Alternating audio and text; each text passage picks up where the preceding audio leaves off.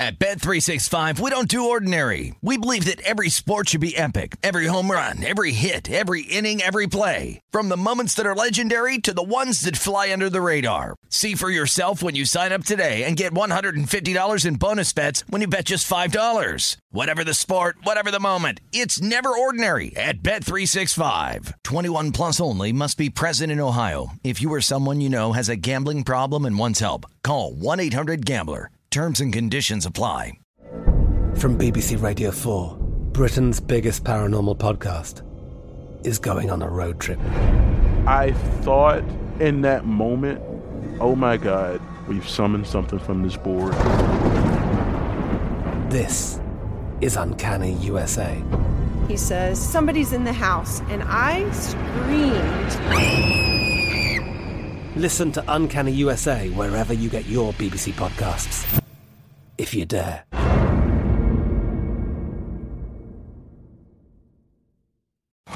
This is The Run Line, VSiN's premier baseball betting show. With Adam Burke, here's Ben Wilson. Welcome back in. It is hour number two of The Run Line on a Sunday night from downtown Las Vegas, our Circa Sportsbook studio. Alongside Adam Burke, you see his work every single day on V S I N dot com, handicapping the M L B. I'm Ben Wilson. We're watching a good old-fashioned pitcher's duel in Atlanta. Nothing, nothing, bottom of the sixth. First time Spencer Strider has gone at least six innings, and he did so by getting a force out of Freddie Freeman at home, then striking out Justin Turner after they were second and third, one out. And the score remains, Adam, Nothing, nothing. Our live total down to three and a half, heavy juice to the under. And on the other side, it clearly is yet another night where the regression that appears to be impending for Tony Gonsolin is not yet coming, as he is scattered just four hits here working into the bottom of the sixth.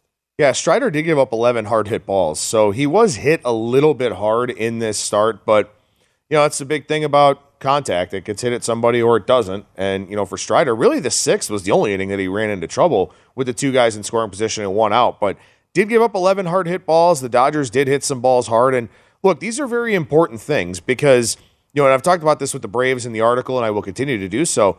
When they had that fourteen-game winning streak, they played a bunch of bad teams, pitchers that don't generate swing and miss. You know, in this series against the Dodgers, they've faced some guys that can generate swing and miss, and we have seen that offense struggle for the most part. And, and that's certainly continued into tonight. So amongst a week in baseball where we saw a combined no-hitter in the Bronx thrown by three pitchers for the Astros, we have seen a bunch of very significant injuries. We've had a lot of fun talking College World Series, some ridiculous streaks in independent minor league baseball, Adam. We even had a brawl today, which happened a couple hours before we were coming on the show here, Mariners Angels, and it appeared to stem from, at the very least, Phil Nevin, the interim manager there in L A, threw an opener today, which kind of allowed him to have some leeway, at least, when it came to having his pitcher being a guy. And that happens as Jesse Winker for the Mariners gets hit, starts a brawl that has eight different players ejected, delays the game by twenty minutes. That was I was right up there with that Reds-Cardinals brawl from years back when, remember that Yadier Molina ended up Based almost, remember, they get, they went into the the screen right in front of home plate, and fans were like, getting, fans were having players fall onto them during the brawl. That was that easily takes the top spot for our most ridiculous brawl so far of twenty twenty-two. Yeah, for sure. I mean, uh, Anthony Rendon throwing forearm shivers with a cast on, uh, throwing some left jabs out there. It was, I love just the uh, like you, you look to it. It's you know Winker gets in there and he's just like doing that, just the the straight up like I don't care. I'm just starting. I'm firing from both ends. It was great. It was great. A lot was happening. Uh, I mean, and, and also, too, Andrew Watts, the starting pitcher for the Angels, threw behind Julio Rodriguez in the first inning. And he probably should have been run right then and there. But we did have a very young, I think also rookie home plate umpire. And he was clearly overwhelmed by the moment. So this was something that had kind of been building between these two teams. And frankly, probably just you know some letting out of frustration from the Angels, who once again appear to be squandering Shohei Ohtani and Mike Trout. Mm-hmm. You know, you got two of the three best players in the American League and you know, fall short of the playoffs again. But uh, a good brawl. And like I, I tweeted uh, at, at my buddy at M L B Dream, I love how the bullpens were running in, but the bullpens were like intermixed. Like you had Mariners guys running next to Angels guys, nothing happening with any of them until they get to the main fight. As is it always was fascinating. Yeah. There's the, the, the just, The general breakdown of how a Major League Baseball brawl takes place is amazing. But give kudos to Raisel Iglesias, who threw, throws an empty tub of sunflower seeds Like, why not just pick up the full, t- you know, just pick up the full tubs, get the seeds everywhere, and then also throws a bucket of gum onto the infield. That was great. Uh, the first four hitters in Seattle's lineup get tossed. Three Angels pitchers were tossed. So I, my mind naturally goes to, oh, there, there must have been some sort of in-game angle, but in the end, that game kind of devolved into a whimper, just like both of these teams this year. two one final. Angels win is uh, short favorites. Game st- stays way under.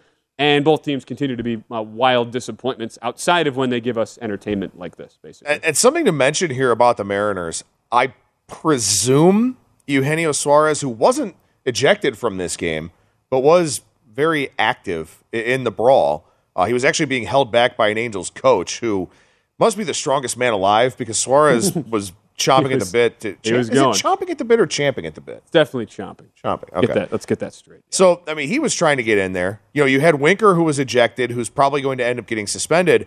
And also over the weekend, the Mariners lost Ty France. And Ty France is a guy who's really been swinging the bat well here so far this season. I actually wrote it down. three sixteen average, three ninety on base, four seventy-six slugging, one fifty-seven W R C plus for mm. Ty France.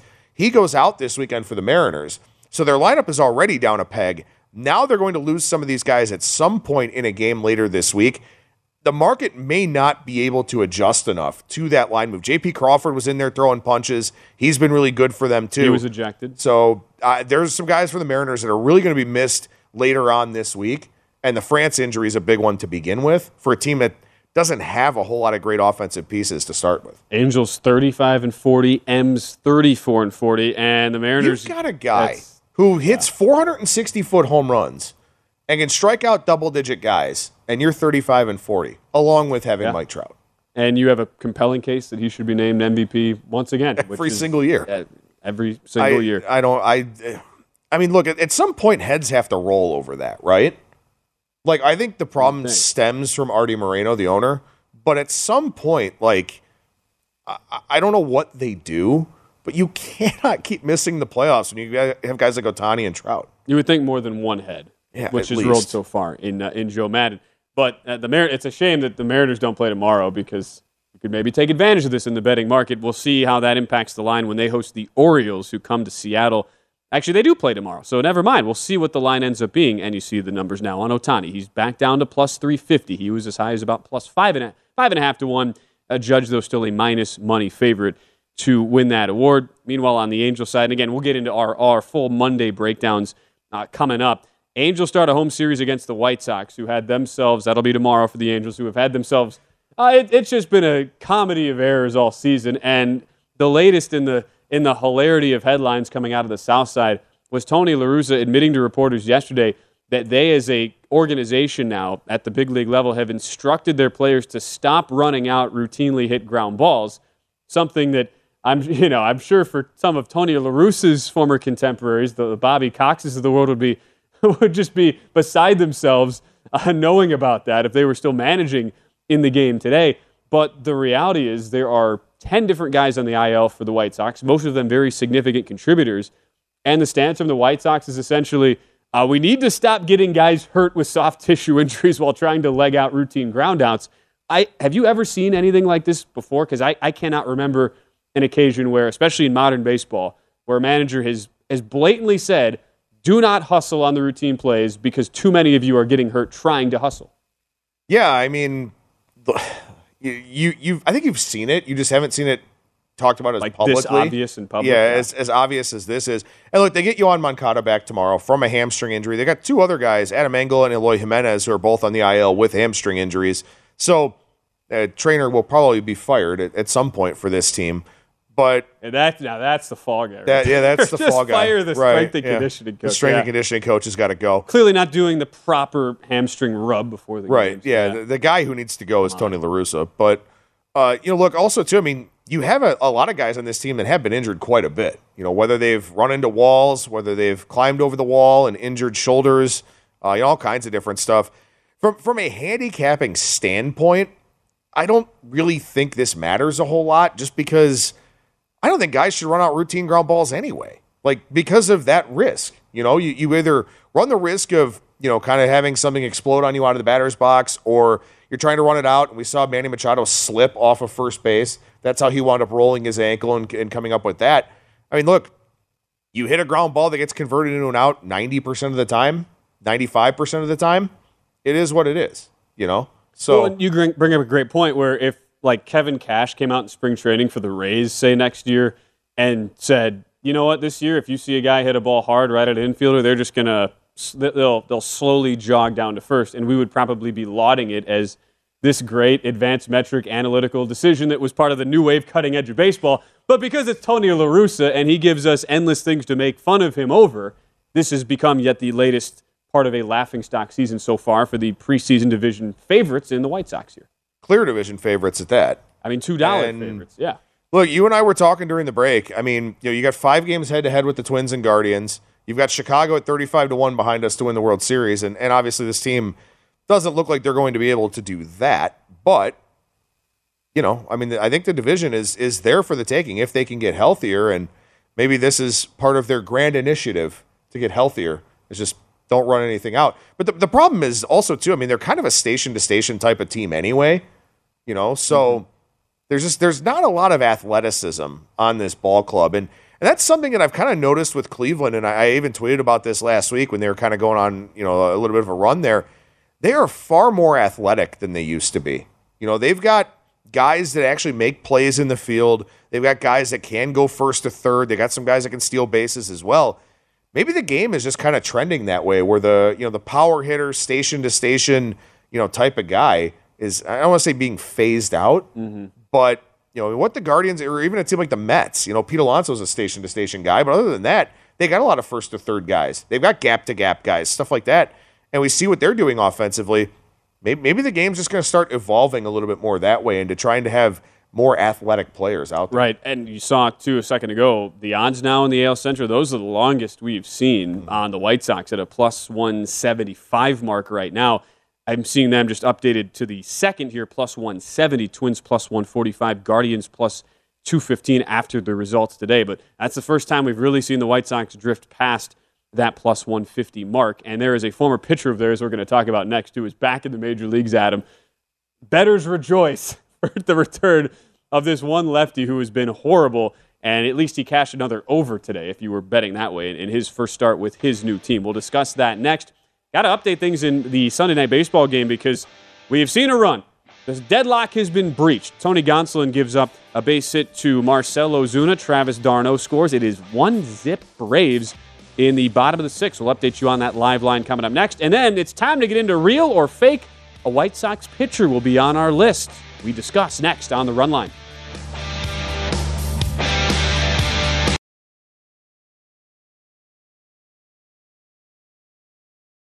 Found VSiN's premier baseball betting show. This is The Run Line. At Bet three sixty-five, we don't do ordinary. We believe that every sport should be epic. Every home run, every hit, every inning, every play. From the moments that are legendary to the ones that fly under the radar. Whether it's a walk-off grand slam or a base hit to center field. Whatever the sport, whatever the moment, it's never ordinary at Bet three sixty-five. twenty-one plus only. Must be present in Ohio. If you or someone you know has a gambling problem and wants help, call one eight hundred gambler. I'm Katia Adler, host of The Global Story. Over the last twenty-five years, I've covered conflicts in the Middle East, political and economic crises in Europe, drug cartels in Mexico. Now I'm covering the stories behind the news all over the world in conversation with those who break it. Join me Monday to Friday to find out what's happening, why, and what it all means. Follow The Global Story from the B B C wherever you listen to podcasts.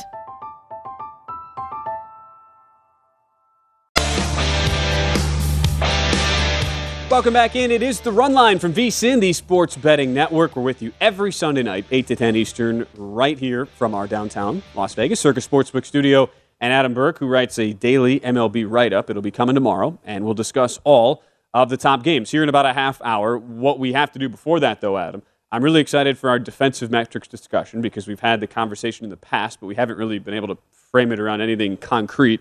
So we'll talk best defensive teams and how that can impact your day-to-day handicapping. We will also do the real or fake segment here in just a moment, which is one of our, our time-honored traditions. And when I say time-honored, that means I, it goes back a whopping three months. But that's still time-honored. Time-honored by our standards. By our standards, it very much is. I did want to make sure we mentioned the return, though, of the to the major leagues of one Dallas Keuchel. I feel like we need an ode to Dallas, as there have been a couple pitchers this year. Yoanna Don for the Nationals comes to mind, guys who have been so abysmally awful all season that you can count on them either to just blindly fade them in the market or blindly bet team total overs or just blindly bet both of those things overs and against them in general. We saw Keuchel, who for some reason, and I get, you know, for the Diamondbacks, you understand it, right? They they had a very good start to their season pitching-wise. You talked about that, Adam, and, and their new uh, their new identity as a staff under a new pitching coach. But injuries have really ravaged that staff. They sign uh, Keuchel to a minor league contract at the start of June. seven eighty-eight E R A in thirty-two innings with the White Sox. But he gets picked up and actually makes his Diamondbacks debut today in a game against the Tigers. I saw this. Uh, I'm just making sure I have the right total here because I saw this thing. It opened eight and a half. Got but it was some, some shops had eight and a half over juice. Some had nine under juice. And I'm thinking, uh, Adam, it's Dallas Keuchel. He's back. We can we can bet overs here. And the final score, he actually got, he, his team got the win, but an eleven seven final over Detroit. And uh, he's back at him. More opportunities to bet overs and potentially, even though he won today, against Dallas Keuchel. Uh, you just wonder, though, like, the, the team really has to stoop and be in desperate need of arms if it is going that low on a guy who's just had nothing all season. All right, so let me play devil's advocate. Let me oh, try. No, no, what? Let me let me try here. Okay, you really so gonna do that? So Dallas Keuchel, right? When he got really good, he was with Houston. Who's the pitching coach in Arizona? Brent Strom, formerly the pitching mm-hmm. coach of the Houston Astros. So okay. This is something that Brent Strom probably requested. Probably feels like there's something that they can do with Dallas Keuchel. Now, whether or not something actually gets done, I don't know. And obviously, it's not a good look when you don't pitch super well against the Detroit Tigers, who have a very bad offense.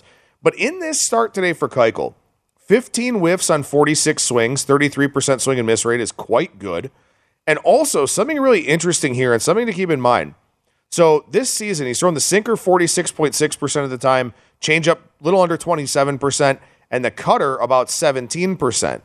Today, he threw his cutter thirty-four percent of the time. So this appears to be the adjustment for Brent Strom and Dallas Keuchel, is they're going to throw the cutter more, they're going to take away from the sinker, throw some more changeups, of course, the changeup a pitch that he would use against right-handed batters. So it's all going to come down to the cutter effectiveness for Dallas Keuchel, because it looks like that's going to be the adjustment. And it's something that they've done with Madison Bumgarner, who's also throwing a cutter quite a bit here so far this season. Bumgarner's a guy who's outperforming his advanced metrics. His hard hit percentage is pretty high. Uh, he's a guy that you kind of worry about day in and day out. But it looks as though that will be the adjustment for Dallas Keuchel, now under the tutelage of Brent Strom once again. I know people made fun of the fact that his two rehab, quote-unquote rehab starts were in rookie ball. That was just so he was close to Arizona. Right. So he didn't go and, you know, pitch in some podunk minor league town. I'm not making fun of him for that, Adam. I'm just right. making fun but, of him for everything else. Understandable. But that will be the difference. That will be the change here, will be increased cutter usage for Dallas Keuchel. So keep that in mind. If you've got a team that doesn't hit the cutter particularly well, maybe Keuchel can have more success. But they're going to do some different things with his arsenal. We'll see if they're successful now that he's reunited with Strom. That, that's a great point to make. Certainly long-term, you could you would certainly imagine that there could be some improvements. I would just say, and today, four and a third, four runs, all earned, six hits, three walks, did strike out seven. Some of the swing and miss numbers Adam pointed out, but his next start goes to Coors. Yeah, not great.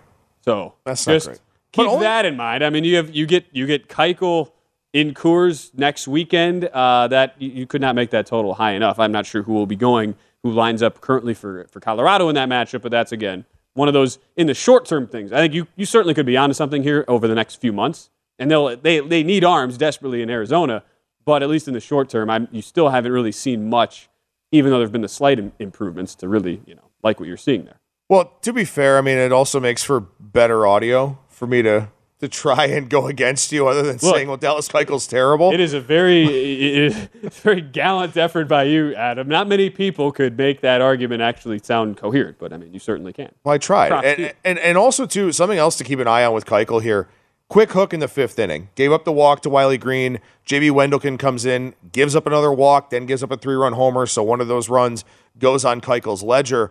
But you know, again, they're probably going to try and do something akin to what the Twins have done with Chris Archer, make him like a four-inning guy. Because, I mean, Luke Weaver's come back, and he's been absolutely positively horrible for Arizona here this season. they're they're trying to protect some young arms. They're not going anywhere, right? I mean, you're not going you're anywhere not. for a long time playing in the N L West when you've got the Dodgers and the Padres and the Giants and all that. So if they find something in Keuchel, if they can get, you know, four or five decent starts out of him, maybe spin him for, you know, a lottery ticket, something like that at the trade deadline, maybe Keuchel becomes a guy with that cutter that all of a sudden becomes a guy you can use in a sixth and seventh inning role. You know, something like that for a contender who looks at him and says, oh, yeah, this guy's got enough to kind of bridge the gap between a starter we pull early and our actual good relievers. I, there's a method to the madness, mm-hmm. is, is what I'm trying to say here. Maybe the method doesn't work, and maybe it is all madness. But, you know, at, at least today we saw them try something different with him, and maybe that'll be good enough. And at least give Arizona credit, a team that had a win total sixty-two and a half coming in. They're on a seventy-two win pace now, and thirty-three and forty-one, really difficult division. Still, to outperform the metrics by that much, certainly impressive there in Arizona. We talk a former White Sox pitcher. We'll now transition to a current White Sox pitcher whose struggles are not quite the same as Dallas Keuchel, but it, it is pretty significant in the struggle department right now. Uh, Lucas Giolito, is he riding the struggle bus or what? Uh, and, and we have to decide now, Adam, is Lucas Giolito a guy who is real or fake in one of our favorite recurring segments? So what say you when you look at the numbers here for Giolito and the massive drop-off we've seen in twenty twenty-two? Well, this is a good one because usually we do this real or fake or the regression report thing, and the guy pitches like Friday or Saturday, something like that, right before the show. Lucas Giolito pitches tomorrow against the Los Angeles Angels. And Giolito on the season here in twelve starts, over sixty-three and a third innings, four sixty-eight E R A, or uh, excuse me, five forty E R A, five oh nine F I P. The strikeouts are still there, but the command hasn't been. The walk rate's up a little bit, giving up a lot of hard contact. In fact, I kind of looked at him and did a little bit of a deep dive last week, and it felt to me like there was some sort of underlying injury here, or if nothing else, he just hasn't really had a feel for the changeup so far this season. And when you look at him from twenty nineteen to twenty twenty-one, and also with pitching coach Ethan Katz, who was his high school pitching coach, they're very good friends.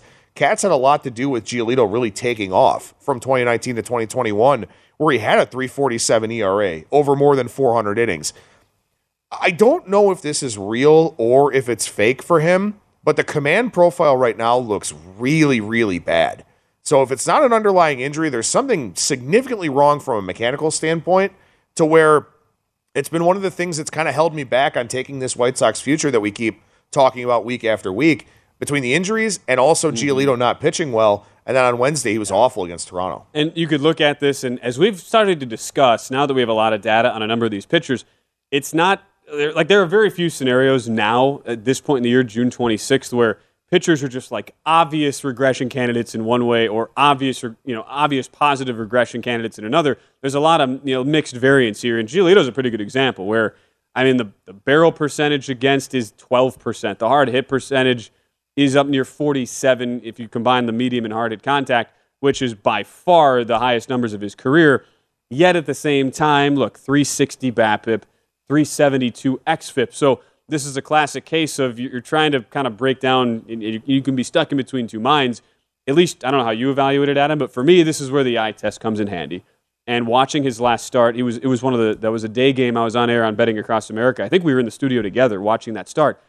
And just from the eye test, it looked like this guy has no idea where the ball's going, really no true fastball command, and as a result, the confidence kind of waned from there. So there are, there are signs, at least to like, that this should get better with a high BABIP and, and the very low xFIP, but I'm not sure I can really get there when you mention the command, because that to me is the most important piece of this. If you're at least commanding the baseball, like some some things should go back to the mean here, but when you're walking guys consistently, I just can't get behind you, and we've seen this all year now from Giolito. Right, and for Giolito, home run to fly ball percentage over twenty percent. He's given up fifteen home mm-hmm. runs already in sixty-three and a third innings. That's, I mean, that's just astronomically bad. But also, too, something to point out real quickly, his pop-up percentage, infield fly ball percentage, five point four percent. That's six percent below his career average, almost about eight point five percent, nine percent lower than wow. last season. So there's something about his location. He's not changing yeah. the eye levels well enough. It's fixable, but right now, he's a guy pitching with zero confidence on the mound. Zero. Zero. And the last two seasons, he has walked over three and a half per nine. twenty eighteen, when he had a six thirteen E R A, and his rookie season, twenty sixteen, when he had a six seventy-five E R A. So there's been a history there of really, really bad years when he fails to command the baseball. We have one other pitcher to talk about, Jose Urquidy. Is he real or is he fake? And we'll talk some defensive metrics next here on The Run Line. You found VSiN's premier baseball betting show.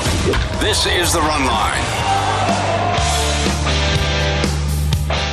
Ice cold beers, cold hard cash. Join the action on the pitch with the Heineken twenty twenty-two Soccer Prediction Challenge. Compete in twenty free-to-play pools this season for your shot at a share of one hundred thousand dollars in total cash prizes. Bet at DraftKings.com slash Heineken now to start your run at victory. Heineken, beer made better. twenty-one and over only. Terms and conditions and other eligibility restrictions apply. See DraftKings dot com for details. Drink responsibly. One injury update to pass along as we're back with Adam Burke. I'm Ben Wilson.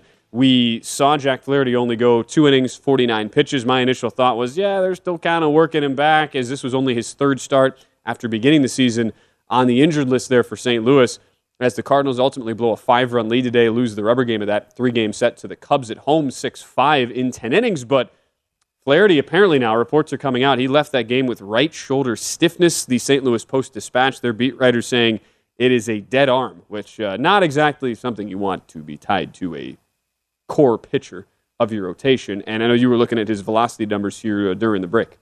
Yeah, his velocity was down a little bit today, although that's something that can happen when you work deeper innings as well. You know, you kind of start losing some of your velocity as that pitch count goes up in an inning. But for Flaherty, five swings and misses on twenty-four pitches today. Fastball was down about a half a mile per hour. Spin rates were up, though, so nothing in terms of the under-the-hood data that would suggest that there's an injury there, but obviously, you know, leaving early with the report of right shoulder stiffness. And dead arm is is never a good thing. And look, you know, for Flaherty, a guy coming back from a major injury anyway, like that whole ramp-up process, the rehab and recovery process and all that, that does put a strain on the arm. And he's kind of basically going through, like, the early part of, of the regular season for him now. And you do end up with some of that dead arm period for guys that even aren't coming off of injury. But for Flaherty here, you know, a guy who, uh, when he's good, he's really good. And that's a concern for the Cardinals going forward. And let's keep in mind, a guy has not thrown more than eighty innings since twenty nineteen. So part of that, the truncated twenty twenty season, but he really never got it going even last year, even though he was brilliant, as you mentioned, when he did pitch, nine and two, sub three thirty E R A last year. But this is the, uh, the latest blow to a Cardinal staff that today fall back a game behind the Brewers in the N L Central. Latest updated odds there in the N L Central. Brewers now back to two dollars favorites. Cardinals currently sits at plus one forty-five. In the meantime, talking pitchers, we got one more pitcher to discuss in our real or fake segment this week. And we go to the young Astro hurler, Jose Urquidy, amidst the pitching staff that has been tremendous. We discussed at the top of the show, led by Christian Javier, who started and really anchored a combined no-hitter of the Yankees with three different pitchers combining there. We've seen tremendous seasons out of Justin Verlander, Adam, making it back to the big leagues after a couple major uh, injuries as a near forty-year-old. You've got some other really bright arms in that rotation. Luis Garcia, I've really been impressed with all year. But what a, what about a guy in Urquidy who's kind of been the one guy amidst everybody? Framber Valdez, we, we forget about mentioning him as well. Numbers have not exactly been sparkling, and he kind of stands out like a sore thumb when you look at what the Astro pitchers have been doing. Otherwise, really, really impressive this year. Yeah, so for Jose Urquidy, it's kind of odd how much this sort of parallels what we're seeing with Lucas Giolito, where from twenty nineteen to twenty twenty-one, a much smaller sample size than Giolito, who had over four hundred twenty-five innings. Urquidy, from twenty nineteen to twenty-one, one seventy-seven and two-thirds, three fifty-five E R A, four thirteen F I P. Now, he's a guy that throws a lot of strikes. He's around the zone quite a bit. He's a fly ball pitcher. He gives up home runs. That's why his F I P is much higher than his E R A. But, you know, twenty point eight percent strikeout rate, that's solid. Very low walk rate, that's very good. This season, the walk rate remains low, but for Urquidy, two huge differences. The first is his batting average on balls in play is three twenty-seven. Last year, it was two thirty-seven. For his career, it's two sixty-nine. So a lot of balls in play becoming hits for him. Is that bad luck? Maybe, but also hard hit percentage, forty-five point five percent. Barrel rate, eleven point six percent. Both of those very, very bad. With that being said, he's given up a lot of infield hits so far this year. And also, the home road splits for Jose Urquidy, off the charts. twenty-eight and two-thirds innings at home, two fifty-one E R A, three sixteen weighted on base average against.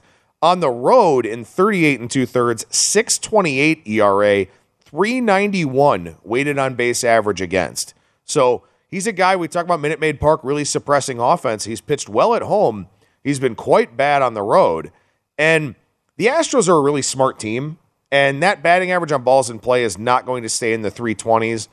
But with that being said, I, I don't know how much improvement we actually end up seeing from Urquidy unless he can get that hard hit percentage down and start commanding the baseball better. And you looked at his, at least his previous three starts. There's at least sign of optimism there. Three straight quality starts, and today against the Yankees, which mm-hmm. has, and you talked about the home road splits, that has been a real bugaboo for him, especially going to hitter-friendly parks like a Yankee Stadium. But no decision today, pitched pretty well, only struck out three Yankees, but really didn't give up uh, a ton of hard contact in that start. Goes seven innings, just gives up one run, no decision as the Yankees ultimately walk it off there in the tenth inning to salvage a series split. So you wonder, like, does it start like that for still a relatively young pitcher? I mean, he came up with so young, Urquidy, when he originally got his start in the big leagues with the Astros. He's a guy who's, you know, look, still, I mean, he's he's twenty-seven at this point, but uh, for a guy who's been very, very active in the major league system here for Houston now for uh, for some time and been in that organization a full four years now, coming right to the big league level as a twenty-three-year-old, you wonder, does that give him a little more confidence, at least pitching pretty well today for all the struggles that we just mentioned today in Yankee Stadium? You would think so, and also today his fastball usage up a little bit, fifty-six percent. And his last start against the Mets, his fastball usage was actually sixty-nine point two percent. So what it looks like to me is that the Astros are going to try to get him to command the fastball better, and then also what they'll do off of that is, and we talked about this before and, and what the Astros really like to do from a pitching standpoint, they throw a lot of top-shelf fastballs. They throw a lot of fastballs up in the zone to try and encourage that weak aerial mm-hmm. contact that guys can go ahead and run under. So Urquidy's a guy that has thrown the fastball a lot throughout his career, but it looks like that's going to be the goal. They want to fix the fastball for him, try to throw it in different places, maybe pitch backwards a little bit, something like that. We'll see if they're able to have success with it. But generally speaking, if I'm looking for positive regression out of a guy and he pitches with a really smart organization, I, I have a higher... you know, probability, a higher right. degree of likelihood that that takes place. Especially if you trust the defense behind him, which generally has been very, very solid for Houston. And it leads us into our next discussion topic, which we've kind of generally brought up at times, talking about specific pitchers, specific teams, Adam, but we haven't really gotten into the deep dive numbers on, all right, which teams actually are valued in the betting market based on their defense. And I know you crunched some of the numbers this week. And also it kind of begins with, what are you actually looking for? Because we've talked a lot about BAPIP and X F I P and W R C plus and W O B A, but we haven't really talked into the actual defensive metrics that really do matter. And I know you've kind of honed in on a few of those this year. Yeah, the, the reason we haven't talked too much about defensive metrics is because they're very, very messy. They're, they're very, very hard to quantify. You do have something like StatCast, which is based off of the Hawkeye tracking system, so that's all technologically based. You've got some other things like defensive runs saved that are kind of calculated by humans, by hand, uh, through the Fielding Bible and Baseball Info Solutions. So you get a lot of variance when it comes to these defensive metrics, to the point where, you know, the Yankees are number one in defensive runs saved, but they're thirteenth in StatCast's outs above average metric. So that's where you can mm. kind of see some of these differences here and why it can be really challenging to sort of decide which of these defensive metrics matter the most.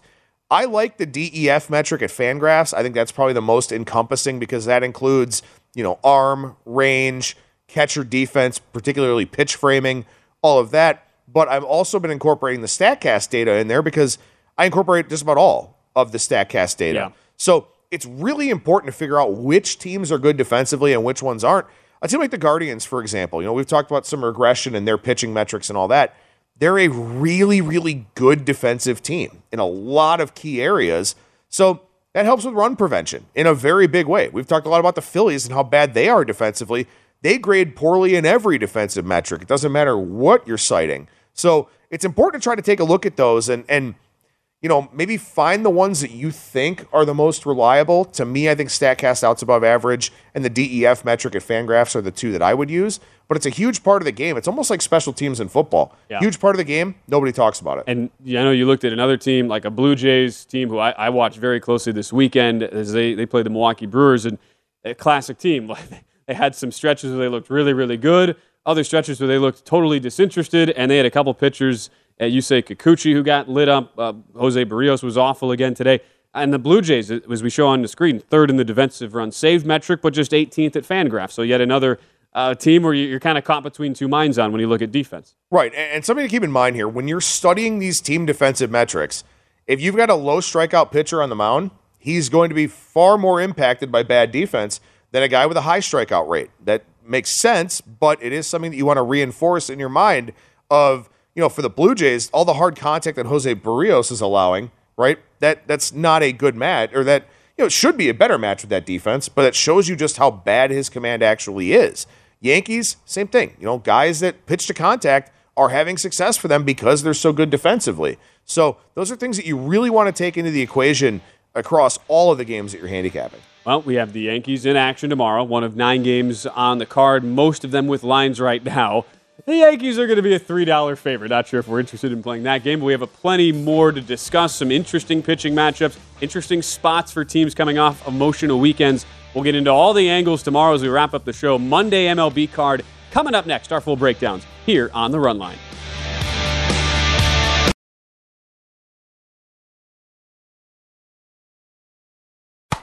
You found VSiN's premier baseball betting show. This is The Run Line. At Bet three sixty-five, we don't do ordinary. We believe that every sport should be epic. Every home run, every hit, every inning, every play. From the moments that are legendary to the ones that fly under the radar. See for yourself when you sign up today and get one hundred fifty dollars in bonus bets when you bet just five dollars. Whatever the sport, whatever the moment, it's never ordinary at Bet three sixty-five. twenty-one plus only. Must be present in Ohio. If you or someone you know has a gambling problem and wants help, call one eight hundred gambler. Terms and conditions apply. I'm Katia Adler, host of The Global Story. Over the last twenty-five years, I've covered conflicts in the Middle East, political and economic crises in Europe, drug cartels in Mexico. Now I'm covering the stories behind the news all over the world in conversation with those who break it. Join me Monday to Friday to find out what's happening, why, and what it all means. Follow The Global Story from the B B C wherever you listen to podcasts.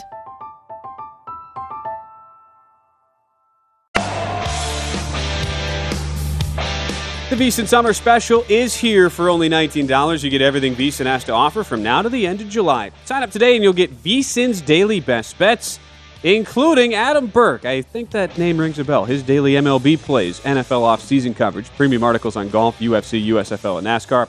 And if you want the full VSiN experience, which features the daily best bets email, every edition of Point Spread Weekly, use of our betting tools, and a live video stream whenever you want it. The cost is only nineteen dollars to be a subscriber through July thirty-first. Sign up now at vsin.com slash summer. Oh, yeah, that's right. I'm sitting next to Adam. That's why that name sounds familiar. I'm Ben Wilson. We're wrapping up The Run Line here on a Sunday night with Greg Peterson coming up next. The look ahead to follow us for the next three hours right here on VSiN from our downtown Circa Sportsbook studios right here in Las Vegas. We just saw something, I don't know that I, I, I've, I've seen this before, but it's very rare, where the Braves have second and third, nobody out, bottom of the seventh, up one nothing, and Will Smith, the catcher, on a throw down to third, just hit Travis d'Arnaud's bat. Catcher throws the ball right off the barrel of the bat. That's one of those things like you see in Little League, but usually not in Major League Baseball. Yeah, we just saw it. Usually not, but uh, this is getting very dicey here for the Dodgers. Two on, nobody out, both in scoring position uh, in, in this one nothing game. That's been a good pitcher's duel. It's been a fun game to follow along with, just not a whole lot of action to it. And live total, three and a half. That was heavy, heavy juice under. Now heavy, heavy juice over, as d'Arnaud is at the plate, who's had a good night in the two-hole. Two for three for the Braves. Again, second and third. Nobody out, bottom of the seventh. Both teams now into the pen as the Braves look to take two of three. If they hang on, they'll get to within four of the Mets in the N L East. Greg, when he comes on, he'll have all the latest updates on that. He'll talk some Monday baseball card action. We also want to do that right now because I, I jokingly said going to break, Adam, that uh, Jordan Montgomery and the Yankees, they're a three dollars favorite. Don't think we have any interest in betting Uh, certainly that side, but you might be interested on looking the other direction there. Paul Blackburn, who does have a sub three E R A and has put up good numbers for an otherwise atrocious Oakland team this year.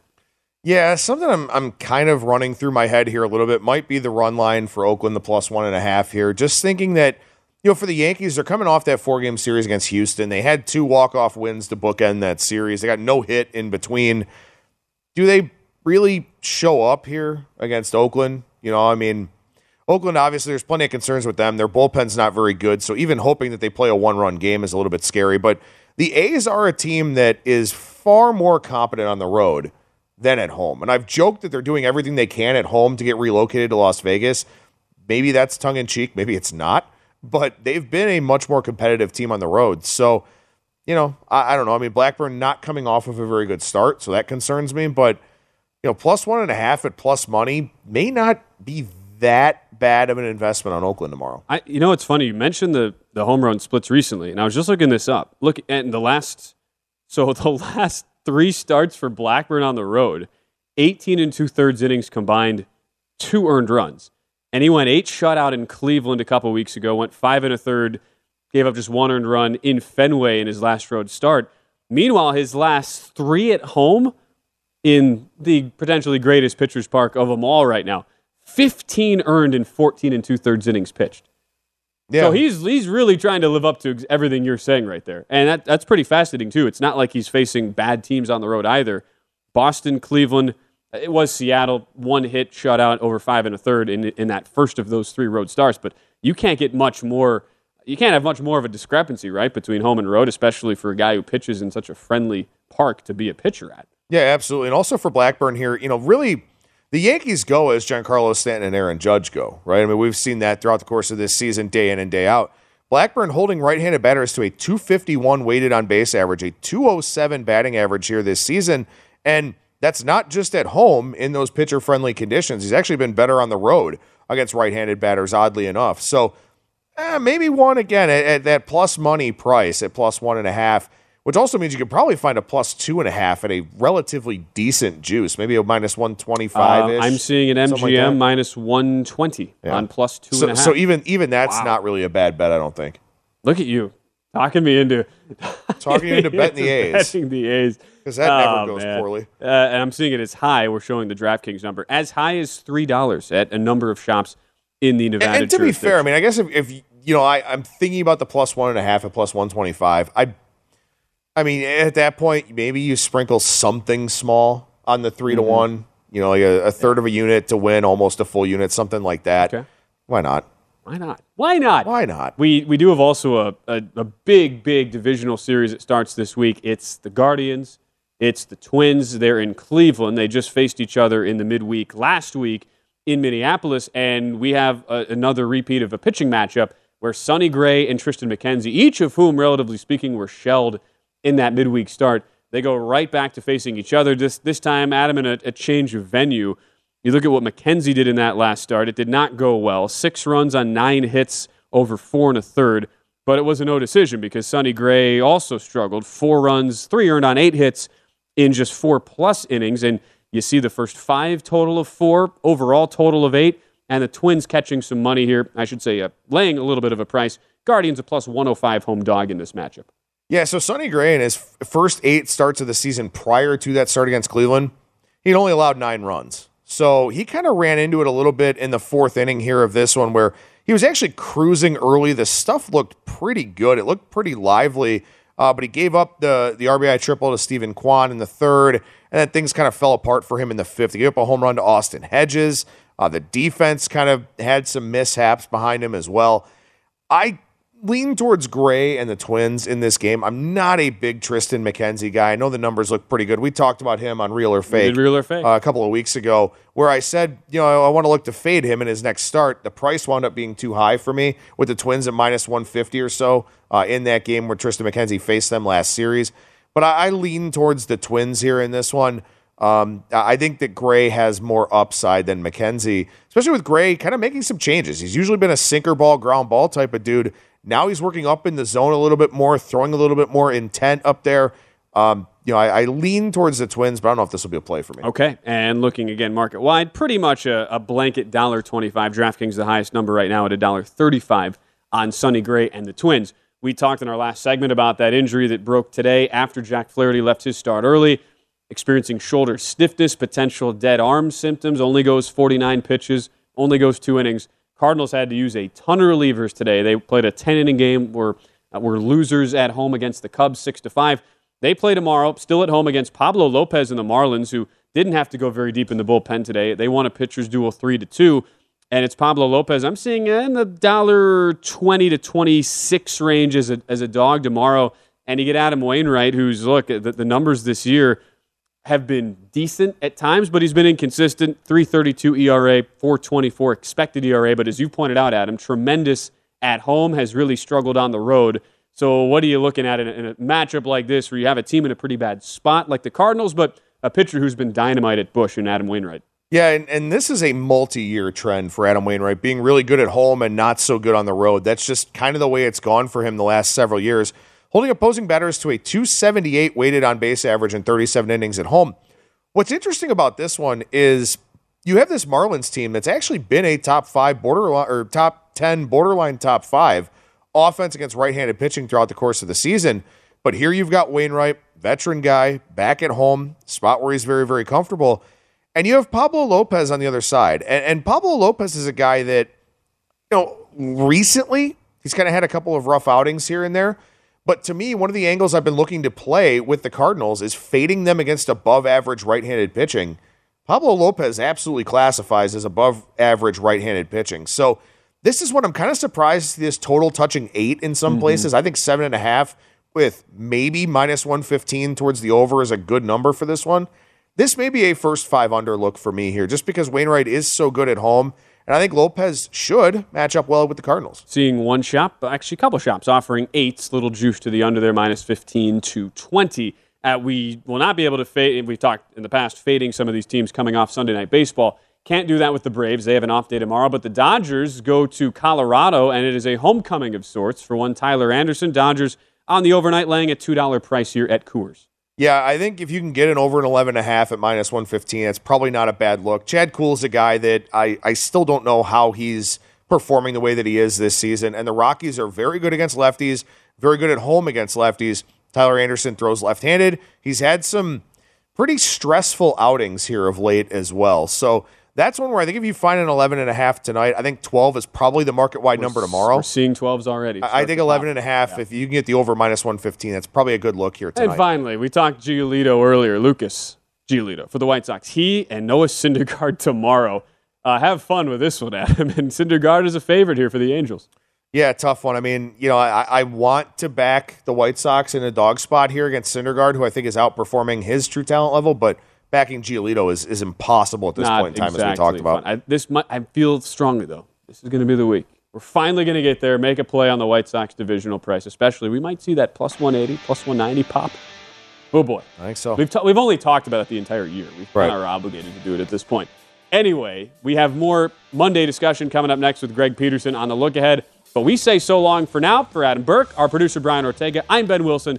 Another fun edition of The Run Line wraps up. You see us every Sunday night, eight to ten Eastern, right here on V S I N, the Sports Betting Network. At Bet three sixty-five, we don't do ordinary. We believe that every sport should be epic. Every home run, every hit, every inning, every play. From the moments that are legendary to the ones that fly under the radar. Whether it's a walk-off grand slam or a base hit to center field. Whatever the sport, whatever the moment, it's never ordinary at Bet three sixty-five. twenty-one plus only. Must be present in Ohio. If you or someone you know has a gambling problem and wants help, call one eight hundred gambler. From B B C Radio four, Britain's biggest paranormal podcast is going on a road trip. I thought in that moment, oh my God, we've summoned something from this board. This is Uncanny U S A. He says, somebody's in the house, and I screamed. Listen to Uncanny U S A wherever you get your B B C podcasts, if you dare.